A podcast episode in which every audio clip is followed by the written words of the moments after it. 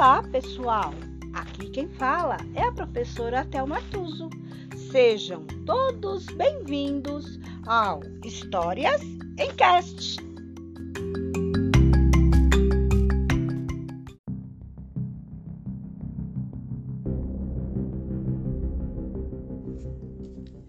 História de hoje: Os Doze Trabalhos de Hércules, uma adaptação de Leonardo Chianca.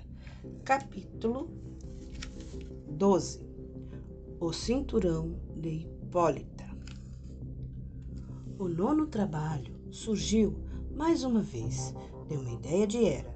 A deusa influenciou a filha de Euristeu a delegar a Hércules a tarefa de trazer o cinturão de Hipólita, rainha das guerreiras amazonas. A missão não agradava ao herói. Ele não desejava guerrear contra as valentes amazonas. Reconhecia que o cinturão pertencia a Hipólita e às suas guerreiras, que não aceitavam homens entre elas.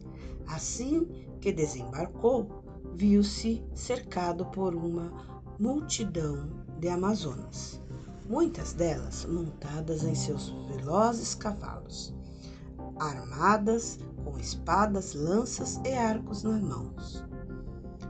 Hipólita desceu do seu cavalo para saudá-lo, demonstrando saber quem ele era. Hércules ficou atordoado diante da beleza da rainha Admirou sua pele, que tinha um tom de bronze intenso, seu corpo bastante musculoso e o olhar firme e corajoso. Hércules, filho de Alquimena, saudou Hipólita. Você veio em paz ou para guerrear? Se veio em paz, nós o acolheremos como hóspede. Mas se veio para guerrear, Aviso que estamos prontas para a luta.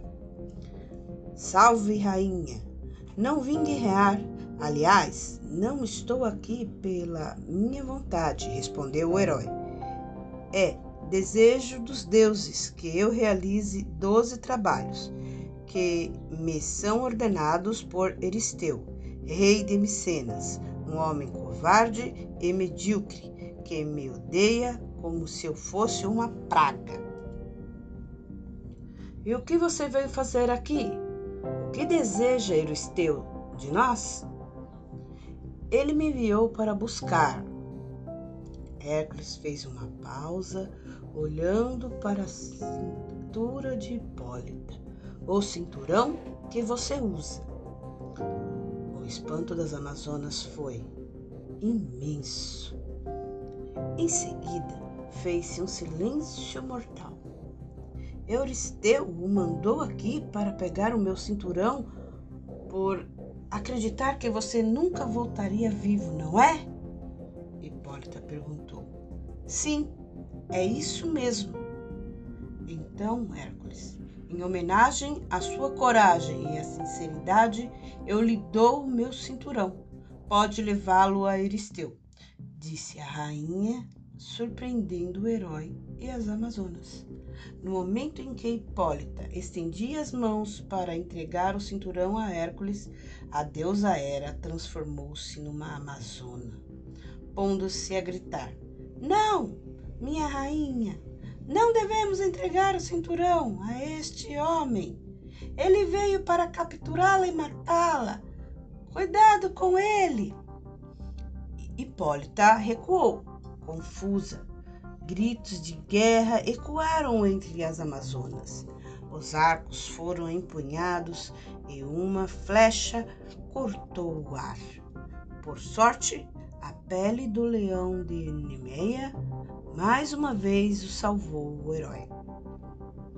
Começou a guerra. Hércules se atracava com cada uma daquelas musculosas guerreiras e também com grupos delas desferindo-lhes terríveis golpes com sua clava. No momento, no momento em que o herói imobilizou Melamipeia, a mais devota amiga da rainha, E antes que a matasse, Hipólita interrompeu a luta. Parem todas! bradou a rainha, levantando os braços para o céu, e implorou: Hércules, não a mate, por favor, poupe-me Limipeia. Enfim, havia chegado o momento que Hércules esperava para impor os seus termos. Acredite, minha cara Hipólita, que eu não queria lutar, não tinha intenção de matar nenhuma das suas guerreiras, mas preciso do seu cinturão. Dessa forma, proponho uma troca. Você me dá o cinto e Melipeia será solta. E assim foi feito, os dois lados cumprindo suas promessas. Hércules navegou de volta a Micenas, chegando ao palácio. Abriu o grande portão e logo foi avisado por Admiteia, filha de Euristeu, que deu um grito de satisfação ao ver o cinturão que tanto desejava. O herói havia triunfado mais uma vez.